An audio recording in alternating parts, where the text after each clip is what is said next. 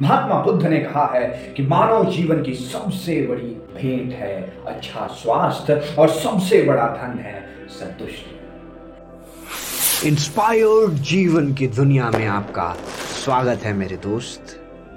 नमस्ते, आप सुन रहे हैं शक्ति सावन को। I am a proud teacher and budding entrepreneur. ये कहानी है एक धनवान व्यक्ति की और एक बहुत बड़े संत की।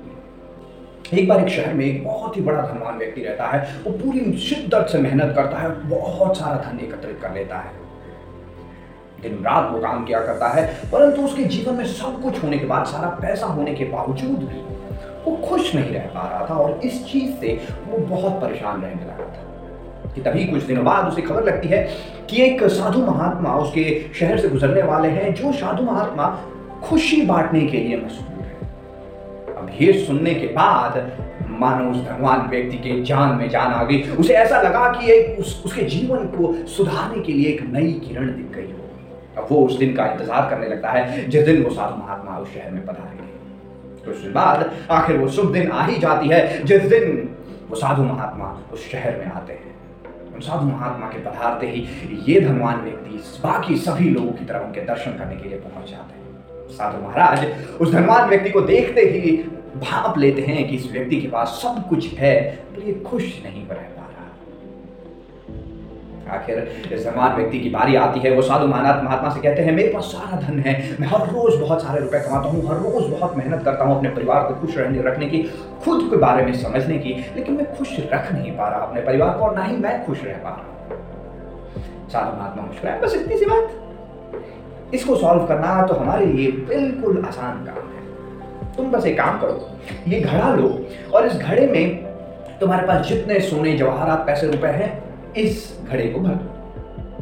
पहले थोड़ी देर के लिए तो ये धनवान व्यक्ति हिचकता है, फिर सोचता नहीं, उसके लिए खुशी ज़्यादा महत्वपूर्ण है। वो अपने खजाने से, अपनी तिजोरी से बहुत सारा सोना चांदी लेकर आता है और उस घड़े में डाल देता है।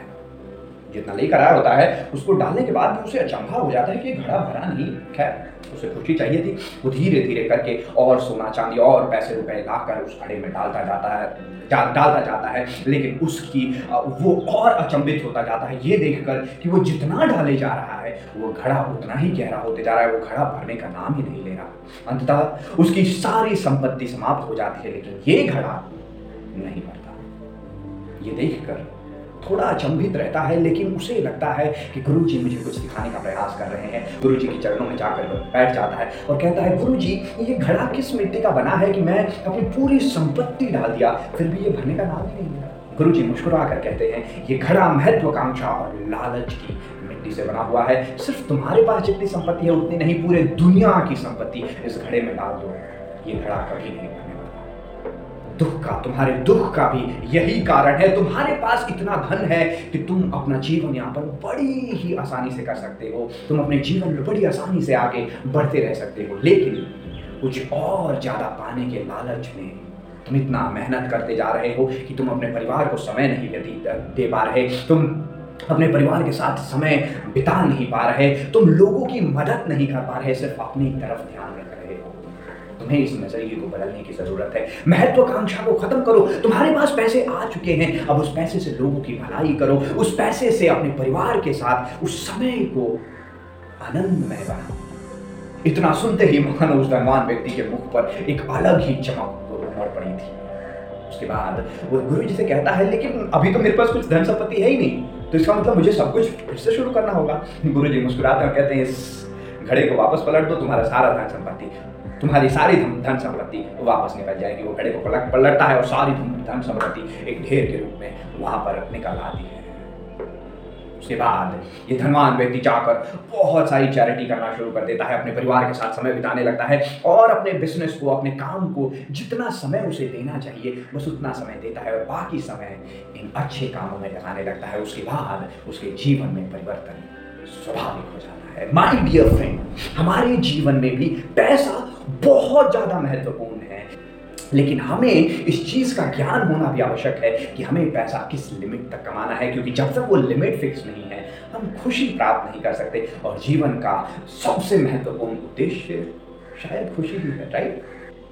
महात्मा गांधी ने कहा था कि इस दुनिया में जितने भी संसाधन हैं वो एक आदमी के लालच के लिए काफ़ी नहीं है, लेकिन पूरी दुनिया की ज़रूरत के लिए हद से ज़्यादा है। मॉर्गन हाउसन, जो कि आज की दुनिया में फाइनेंशियल एक्सपर्ट माने जाते हैं, उनका कहना है और उनकी रिसर्च भी कई बार दिखाती है, जब तक हमारे दिमाग में हमारी वेल्थ, हमारे धन की एक सीमित रेखा नहीं खींची हुई है, हम लालच और अभिलाषा की जंग में सब कुछ गंवा बैठे हैं, अपना सुख चैन, और कई बार नहीं, हमेशा ही जितना पैसा हमने कमाया है वो भी गंवा बैठते हैं। तो इसलिए हमें ये चीज़ समझनी आवश्यक है कि नौकरी हमारे लिए अच्छी है, बहुत अच्छा पैसा भी प्रदान करती है, लेकिन वो अंत नहीं है, क्योंकि उसमें आपको ज़िंदगी भर काम करते रहना होगा।